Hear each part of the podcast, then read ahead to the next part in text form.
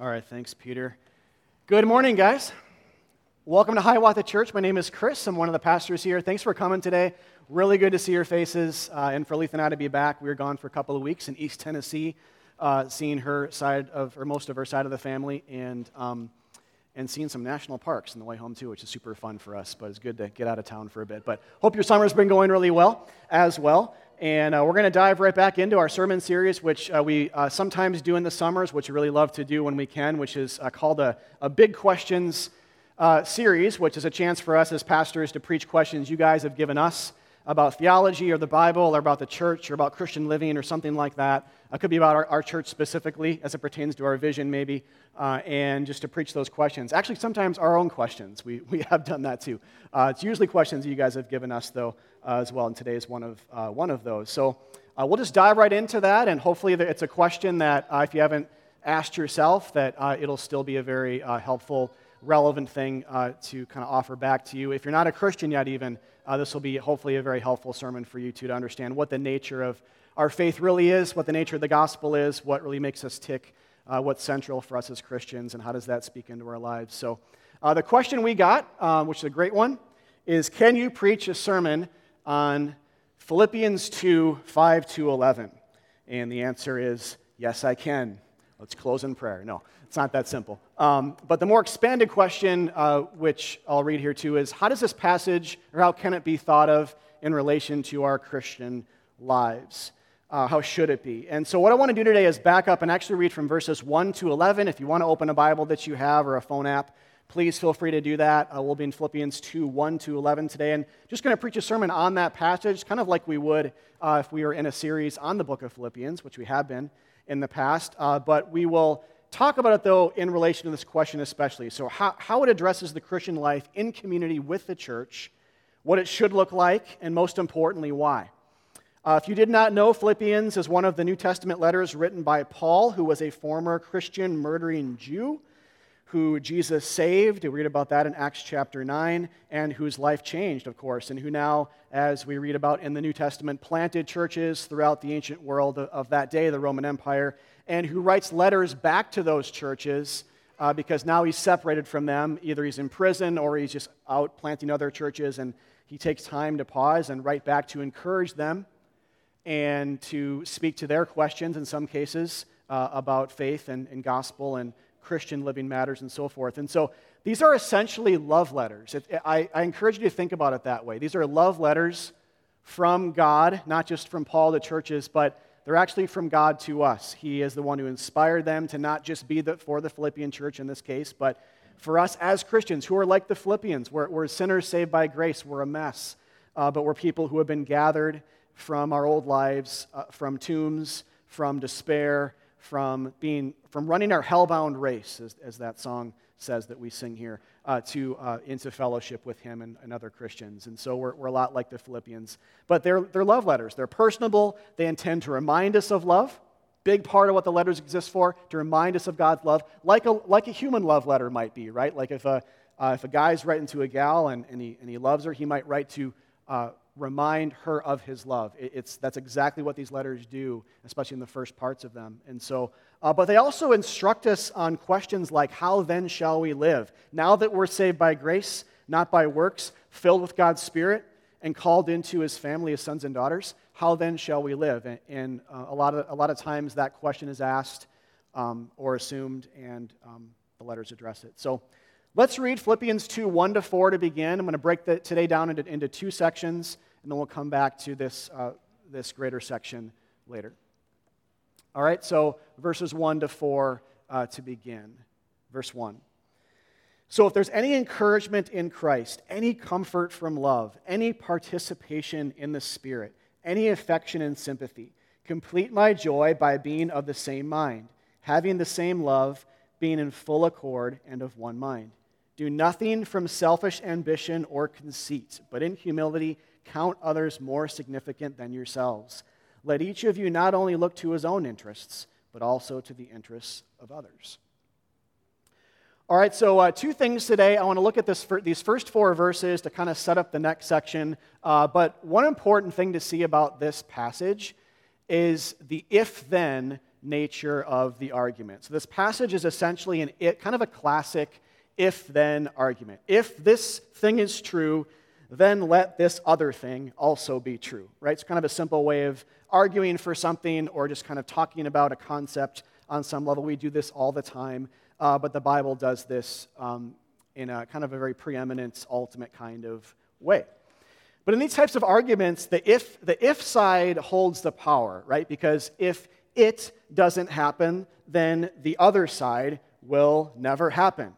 So the, the statement, if you make a time machine, then you could skip over the year 2020, uh, makes the time machine more necessary, right? And more in the place of power and significance. Uh, the New Testament letters are full of these. I know many of you are aware of this, but the New Testament argues and talks this way a lot. The New Testament is not a just do it kind of book, in other words.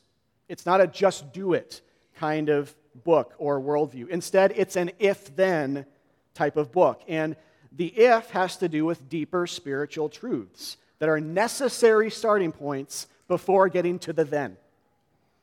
All right, so just to kind of back up here for a second, I'm going to go ahead and just kind of wreck the end of the Philippians 2 story, if you haven't read it here, uh, by saying that what Paul's going to end up arguing for is more humility and love and unity in the Philippian church. So, more humility towards other Christians, more love for other Christians, more unity with other Christians in the context of their particular um, church, the Philippian church. And really, kind of as an aside here, I said this first service too, but uh, as a bit of an aside, those are wonderful things, aren't they? If you think about like just the nature of Christian living and what we should be working for in the confines of or the context of the church, those are wonderful things, and they're also very relevant. I was thinking this week about where we just where we are as a, a city and a culture and a world and, and, how much is going on. Paul's desire for these things for Christians is uh, very, very centering, especially if you think about um, some of you know this, but um, Paul's context or, or, the context of the church in the first century being a part of the Roman Empire, uh, things weren't great for Christians in the first century, you know, and so all the stuff we deal with, with all of the unrest, uh, the civil unrest and uh, the, the, pandemic doesn't help, of course, but all of like the, the pressure from uh, you know, Christians or not Christians to do more, to care more, to fight for more change, to solve problems out there. Again, all under the umbrella of just a lot of terrible things going on and, and uncertainty and hopelessness and, and, and despair. Paul had, the, the, the, Philippian church had the same kind of stuff and even worse things going on. Uh, the issue with racial injustice was way worse then than it is today uh, the powerlessness for Christians to affect any kind of change, the, the persecution they were facing from Nero, uh, especially, but other emperors as well, the, the civil unrest, the social upheaval constantly, um, famines, uh, injustices. Uh, was uh, dialed way up uh, more than it is today. So I, I, would say comparable, but also so we can learn things, but it was also, um, also worse. And so when you think about it in that context, what is Paul saying? How is he helping the church to focus and think about what they care about the most, to think about their lives, or the how then shall we live type question? He's not saying post about how much you hate the emperor or Christians fix the system politically or otherwise. There's actually very little cultural commentary at all in the New Testament like that. Instead, what he's saying is preach the good news of Jesus Christ over and over again to yourself and others, and then, in the context of that, make your church healthy. Work on these things like love and unity and, and, and humility, other things as well. But in the context of your church, speak and embody the gospel uh, to your church and, and, work at making her more uh, of a spotless, spotless bride. And so, a big question right off the bat for us as Christians is Is this reflective of where your heart is? If you're a Christian, is this reflective of where your heart is? Is this your primary care and concern? We, we can have a lot of cares and concerns in life, right? But is this our primary care and concern? Or the ultimate answer, maybe, to the how then shall we live question? Let me say it a little bit differently. If our care for and love for our local church is quelled or snuffed out by our love for some worldly, political, or social cause, no matter how noble, we are sinning and we need to repent and turn of that. We're not impressing Jesus with our impassioned good works that just end up neglecting his bride, which is what he cares most about. This is how these things are very centering and helpful and reminding is that if we want to have an aligned heart with Jesus, care for his bride, the one he cares about the most. If he's working to make us as his spiritual bride more spotless and pure and um, cognizant of and mature in the gospel of grace, to, as Ephesians 4 talks about, to grow up into the head, which is Christ, as if the whole church is like one body, to grow in unity and love for each other and for a dead and dying world around us, then care about that because we have a relationship with Him and He with us. And if His heart is affectionately pointed towards us, then uh, it's wrong for ours not to be, even if it's focused on other good things. It's a displacement of where our, our care should be.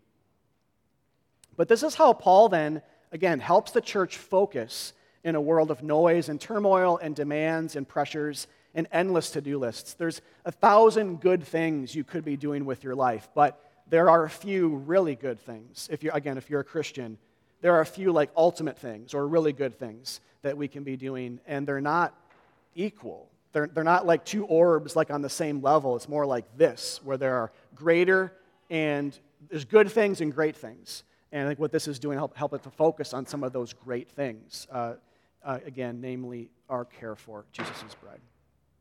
All right, so let's go back though to the first verse and look at the, the if here, the ifs that he starts with before getting to this humility, love, and unity conclusion. All right, so it's really just verse one. In verse one, he says, If there is any encouragement in Christ, which is to say, are you a Christian? Are you encouraged by the gospel that Jesus died for you? And are you happy in the fact that you're saved from your sins? Or relatedly, if there's any comfort from love, which means, are you comforted by Christ's love? If there's any participation in the Spirit, which means, are you reborn of the Spirit of God by grace and not by the opposite of that, which is the flesh, the Bible says, or works, what we do with our hands? But are we reborn by the Spirit, by God's active work, by choosing us, loving us, dying for us? Are we born of that Spirit? And do we share in that Spirit? Does He live within us? And He does if we're saved. And then finally, do you have any affection and feelings of mutual care for one another in the church? And so maybe if uh, Paul was speaking to Hiawatha like today in 2020, he might say, Though you guys have been separated by a pandemic for so long, and there are so many competing agendas and causes and issues, going on. Is there any remaining love and care for your church in your heart? Is there a glimmer left? And what Paul is saying here, he's not doubting these things are true necessarily. The Philippian church is actually very healthy. So he's not like assuming the worst for this church, but he is trying to drive them back to some foundational truths about who God is and what the gospel is and who they are in that, in that gospel. And those are big ifs. He's not taking them for granted because if there's no encouragement in Christ and no comfort from being loved by God in spite of our sin, no movement in our hearts as we survey the wondrous cross, then what are we talking about? That's kind of what he's saying. If there's no comfort by being fought for and died for by God, then we should just stop right there because there's no hope for humility then in our lives. There's no hope for love for other people rightly motivated. There's no hope for unity, that's for sure, amongst a very different, uh, diverse group of people. We could say the same thing about you know, another thing or goal or cause with the same uh, way of thinking. Like if someone comes to counsel for you or to a pastor, formal or informal, and says, I struggle with anger, I can't shake it, I can't stop gossiping about people because it makes me feel better about myself, or uh, sexual sin or something like that, and they can't shake it. And they come to you as a Christian, but they don't believe that God loves them. Well, then what are you going to talk about, right? We're not going to talk about practical advice to overcome anger if, you, if we have forgotten that the God of the universe loved us to the hell and back. We're going to talk about that. That's the ifs, right? If you believe that, then these other things are possible, but those are necessary starting points. And and this is not just uh, some kind of anecdotal idea. Like, um, I, personally, I would say this is true for me. Also, those that, um, that I've pastored here and and just known elsewhere that it's very common to be struggling with sin. And the issue is that we've forgotten that Jesus has died for us. We don't feel it. We don't believe it as much. We don't believe God loves us. And that is the issue. Even for, for Christians, I mean, not for people who aren't Christians yet. That's the issue. And that's what Paul is getting at here. Or it could be another issue like working for racial justice or unity in or outside of the church. Like, to use this language here, we could say, if any of you are encouraged in Christ, if you're comforted by the fact that you're loved by a God who is diverse to you, but who became like you and died for you, who was formerly your enemy, but laid his life down for you, who gave everything for you, if that's true, then make my joy complete by going and loving someone who is different from you, maybe even an enemy of yours. Do you, do you see the flow of like theological logic there? The if then? This is how the Bible thinks and talks. Without the former, there's no power or possibility in, in the latter. And so, so again, this is, is not just do it, it's slow down, get comforted by the gospel, then let the gospel move in you so it might be imaged and reflected to others, especially those in your local church or other Christian friends you know in your life. Okay, then he goes to the thens, verses 2 and following. He says, If all that's true, then complete my joy by, by having the same mind, by being unified, the same love, one mind. Verse 3 Do nothing from selfish ambition or conceit, but in humility count others more significant than yourselves. Super easy to do that, right? Then verse 4 Let each of you look not only to his own interests, but also to the interests of, of others. And so, what, what I like about the flow here is that these big ifs are leading to substantial big thens. These are big things, right? You might look at this and say, those things are impossible. Can anybody really do that? If we were kind of like trying to grade ourselves, maybe, or think about our life and think, do I do this naturally? Do I think this way? Uh, I mean, I'm speaking as, as a Christian.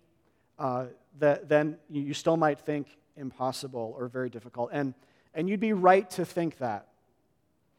But the good news is, it's not impossible if the ifs precede them. So, where does unity come from, for example? Like, the answer is by having a similar vision with others, like in this case, a vision of Christ. And so, you, have to have a, a picture of something that dwarfs, you know, other things you care about or worldly agendas.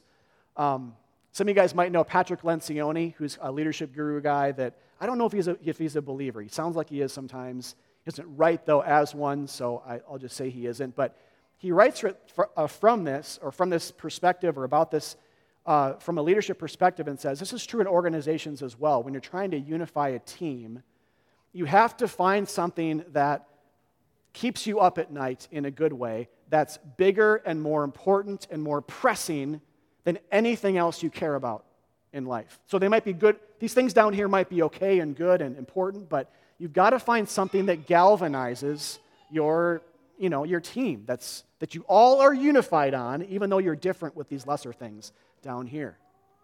It's the same with Christians. We, this is how we can have the same mind with other believers as very different people.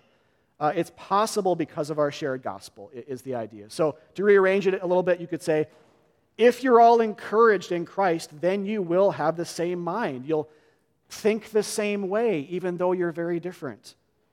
But if you aren't encouraged in Christ, how can you be unified? Is, is the idea.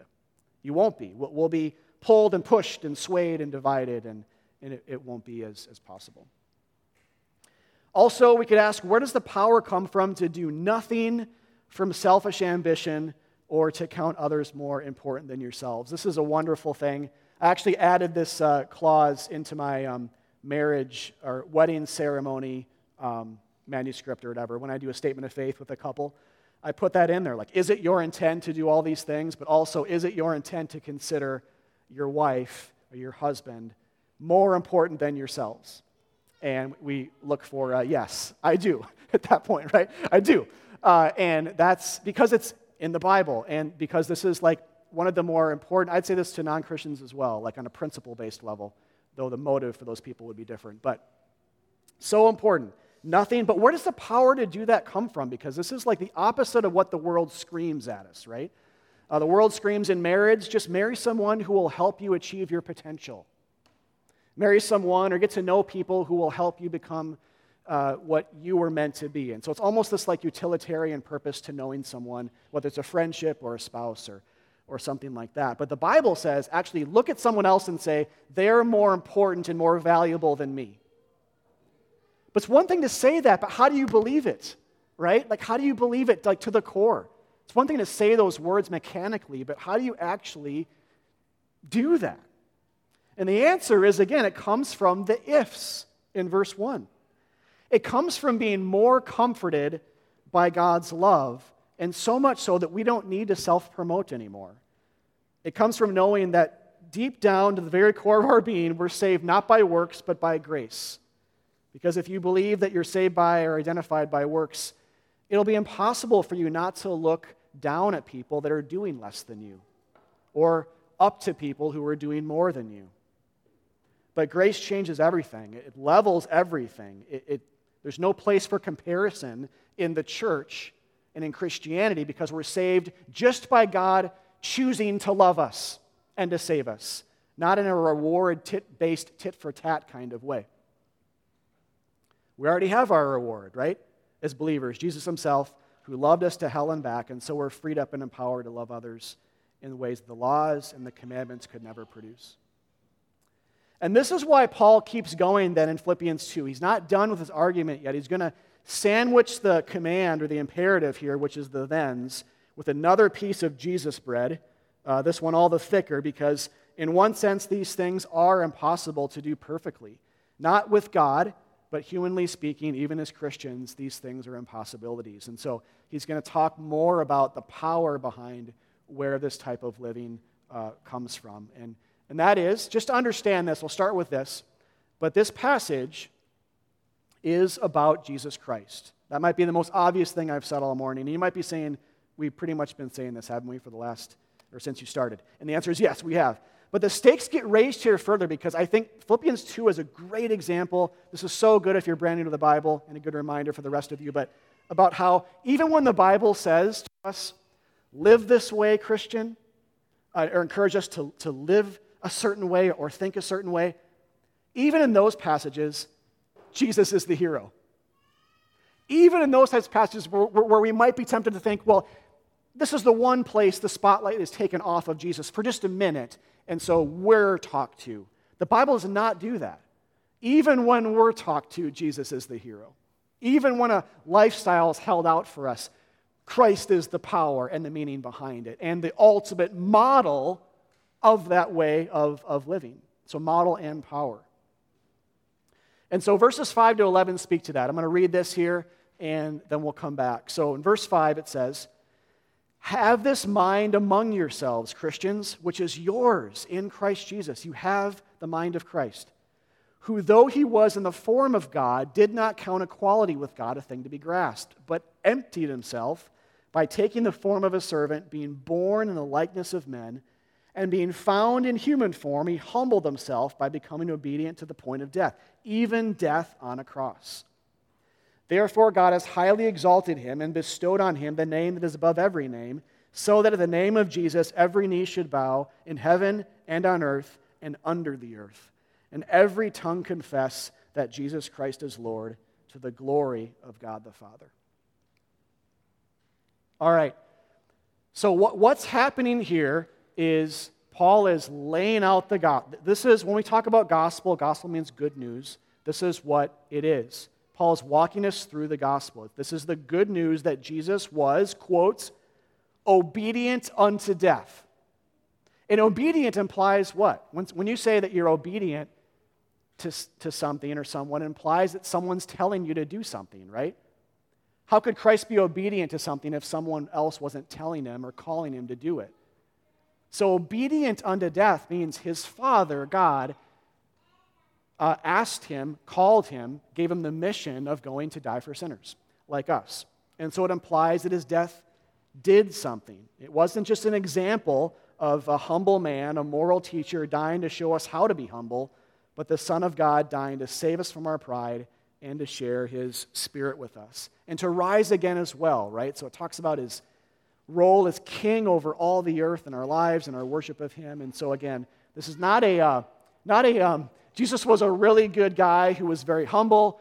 Go and try to do that passage. This is a, no, Jesus died for your pride. Like he, he rose prideful people from the grave. He, and now we worship him. And now he's king over all. And so we live and move and have our being under his care and moved by his spirit and so forth and, and, and all of that. So the idea here then is what, what he's saying, this is the other piece of Jesus' bread. He's saying this is where the power comes from. This is the gospel. And as we live and move and have our being in this gospel, and as we meditate on it, this is where this idea of like not just a subjective being filled with the Spirit idea, but an objective being wrecked and moved by this amazing gospel changes us and remakes us. So the idea is that the gospel saves us from clamoring for attention, it saves us from clamoring for status, from needing to win. It resets us to where we're supposed to be in the grand scheme of things, which is under Jesus' reign as King of the earth. And that can't be done if Jesus came to tell us how great we are or just to give us more to do or to act like a taskmaster, because if he did, we'd just be struggling to do more, right? And we'd feel worse about ourselves or better about ourselves. Both of those are not a Christian way of thinking, right? But the right way of thinking is what does Jesus think about me? What did he do for me? If you live by works and, and what you do, you'll, feel, you'll be crushed by a weight of impossibility or you'll be elated and prideful as you look at yourself in relation to others that are beneath you?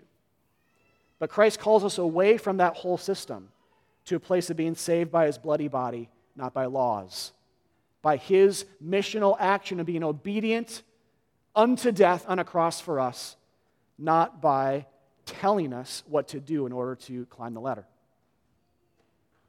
He came to quiet our mouths with the notion that the only way to be saved is by God giving up his one and only Son.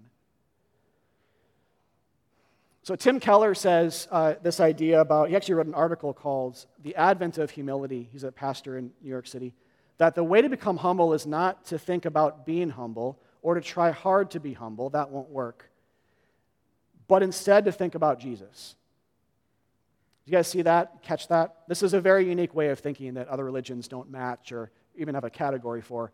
The way to become humble is don't try to be humble, but think about Christ. Don't try to not be prideful, but think about think about Christ.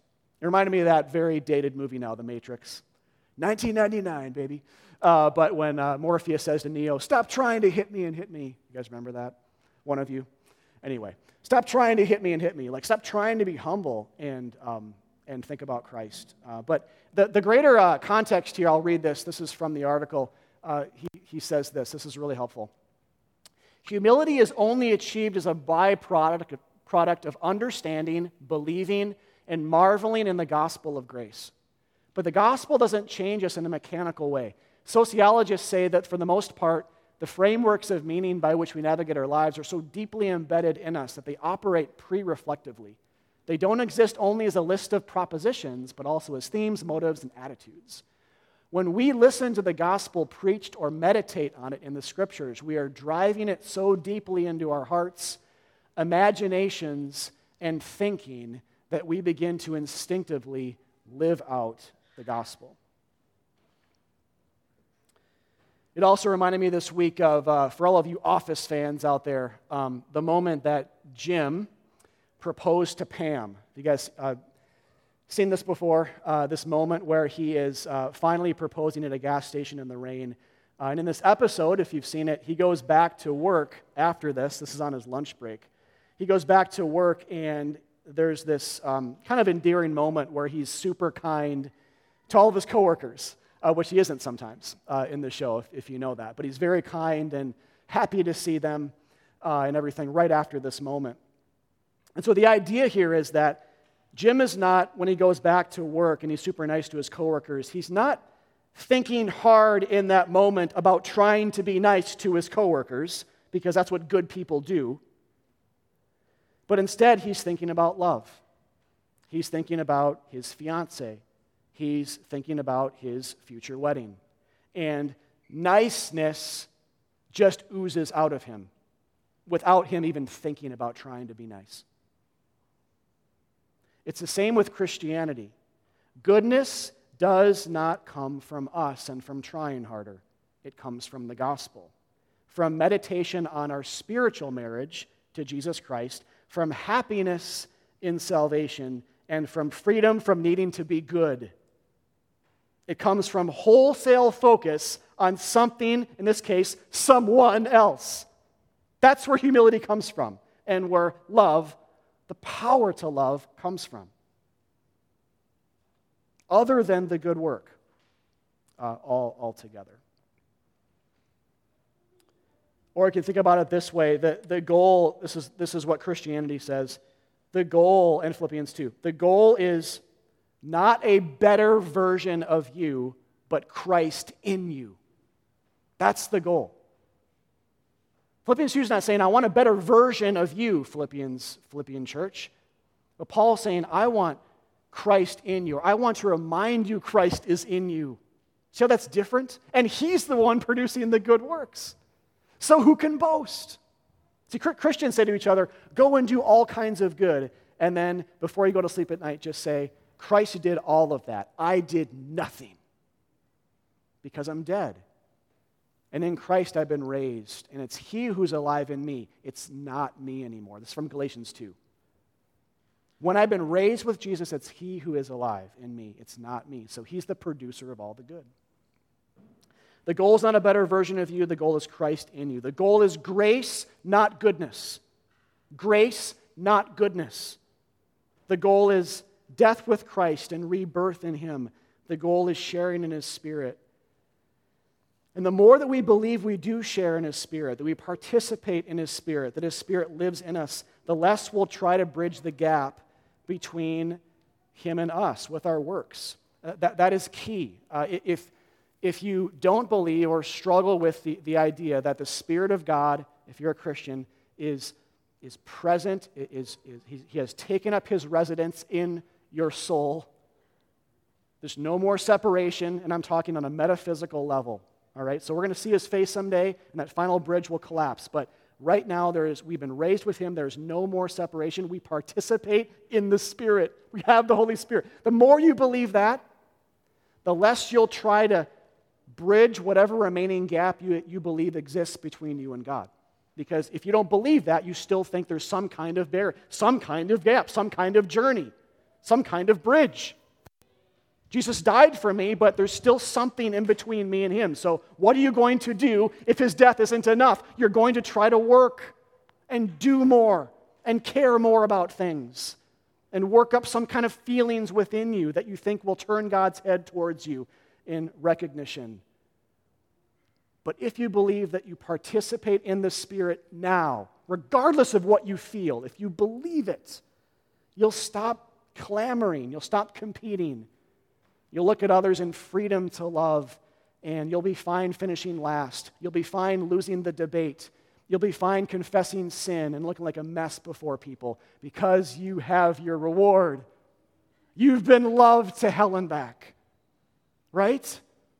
You see how earth shattering, world changing, how shifting this is, and how different it is.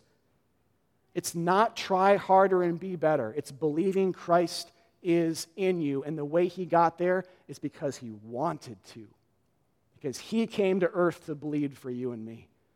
He loved you that much. God gave up everything so that that possibility, which is true right now for Christians, can be a reality. And so, to come back to the question, in terms of where we go from here, but the question of how does Philippians 2 impact our day to day lives, uh, a couple of summations here. The first is I, um, I want to say this again. Passages like this and this one are about loving and being unified with the church. And so, one thing I hope you've seen is how the gospel, knowing the gospel well, is crucial, but how our beliefs precede and continually inform our right motives and actions, and how important the local church is in, in this equation. So, in other words, this thing going on in Philippians 2, this is not about some call to global humility, humanitarianism, uh, as though we kind of close our eyes, spin a globe, and point and just say, I'm going to care about uh, that people or country today. This is about the church. This is about helping the disenfranchised and oppressed and poor and needy, which is all of us spiritually, but those who are uh, physically in, that, in, in, the, in those places, looking among your church and caring there. So, like, thinking globally is not wrong. Uh, thinking humanitarianly is not uh, wrong and necessarily unchristian. Uh, it might sound sexy, though, on social media to kind of say you care and to give money, but true Christian living is much less glamorous, but, but much more rewarding, but it's less glamorous. It's saying, I'm going to, this week, consider other people at Hiawatha better than me, and their needs are more important than mine. I'm going to cancel plans I had so I can pray for people at Hiawatha or babysit or bring groceries or go over and help them with a project or just call them up and say, How are you doing? Can I pray for you and help you in some capacity? Using my, our spiritual gifts to build up the body. That's the better Christian question, the more explicitly biblical one, than how can I just care for the, the global poor. Um, that's not bad, but no one ever really does that. It's too big. It, you, you, get crippled by it. Uh, and at best, when we engage in it, it's very common uh, just to feel high on ourselves for it, doing it for the wrong reasons. But instead, what Philippians is saying is love your church, preach the gospel to yourself, make your church spotless and uh, more beautiful and more mature in the gospel. And, and all along, doing more to advance God's kingdom that way than our individualistic uh, social concerns do. All right, that's the first piece. The second piece is more important, though, uh, and that is to see it as all about Jesus Christ. And I'll, I'll say it this way, actually. We need to read this passage and others like it and understand not all of it is created equal. So I don't know where you guys are coming from with uh, your faith and with the Bible and all that. Not everything in the Bible is created equal. The Bible itself doesn't say that, so why should we think it? It calls parts of it greater and parts of it lesser. Uh, there, there are verses like um, don't eat shellfish in the Old Testament, which we're not under anymore because Jesus abolished food laws. But there are also passages in the New Testament like Paul saying, Can you bring me my coat? I left it uh, when I was back with you guys. I'm cold. Winter's coming. So it's like, it's actually a really cool reason that's in the, in the New Testament. I think at the end of 2 Timothy, I'm forgetting where that is, one of his um, later letters. But there are more important things in the Bible than those things. Uh, there are sun passages and moon passages, there are greater and lesser pieces. And so, understanding that, not just about the whole Bible, but about particular passages, really helps us navigate them and get clarity on them. So, when we apply that to Philippians 2, we have to read it this way and understand there is a most important part, and that most important part is that Jesus was obedient unto death, even death on a cross, and that he was exalted and rose again. That's the most important part of all of this. Philippians 2 shows us essentially uh, the picture of God saying to his son, uh, before redemption, kind of the, the gears of redemption uh, started to spin and clink and move, uh, this, this implication of obedience that God wanted his son to move and to enter and to incarnate uh, human flesh and to come into the world to save us. But the, the interaction is something like this when God the Father said to God the Son, This is how we will save them. This is it. There's no other way. We will suffer in their place. Even the most horrific and shameful and painful of ways on a Roman cross. We will bear what they deserve so that justice can be done and mercy can be shown. Go, my son, quickly with resolve. And so I'll end with this. You know, until you and I understand that this is Christianity, that before time began, God the Father and God the Son and God the Holy Spirit, the Trinity, schemed like this for you and me, for our salvation. And that God works overtime all night long when we're sleeping to protect us and work for our good and fight our battles that his posture is always this to us when we don't sin and when we sin, when we're humble and when we're prideful, when we're unified and not unified. If we're saved by grace, this is floor leveling, right? Until you understand that, and I do, there will never be any hope for life change, never be any hope for unity and love and humility and many other, many other fruits of the Spirit, you could say, in, in our lives. This is constant, always and forever God's posture towards you. He loves you so much. He didn't stingily hold back his son, but gave him up to die in the most shameful, bloody way possible. And that, by the way, is why it says in Philippians 2 even on a cross. It doesn't say Jesus died, just died, or even just Jesus died on a cross, but he died even in the worst of ways, even in the most shameful of ways, even in this, even in this way, where we might think, surely God is going to skip over some form of kind of grossness and visceralness and disgustiness and shamefulness, but he doesn't. He goes the, into hell and back to the worst of things and back to save the worst of people like you and me, the most dead people like you and me, to call into tombs where we lie like, uh, like you and I, again, like you and I do. So, again, until we understand this God, this is why he says this stuff, why the Bible talks in these ways.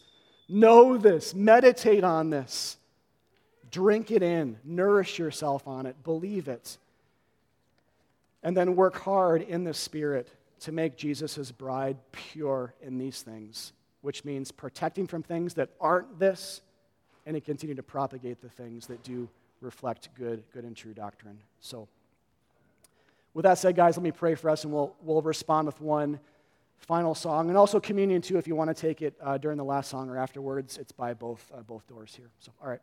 Father, thank you so much for your grace in Philippians 2. Thanks for, uh, for dying for us. Thank you for Jesus that you were obedient to the call, obedient unto death.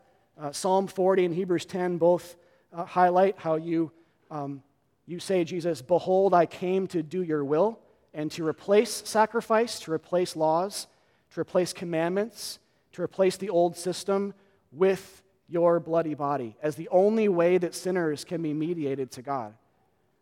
So it is by grace we're saved. Uh, Christianity is not a a moralistic enterprise. Uh, the world has plenty of those, and they're not working.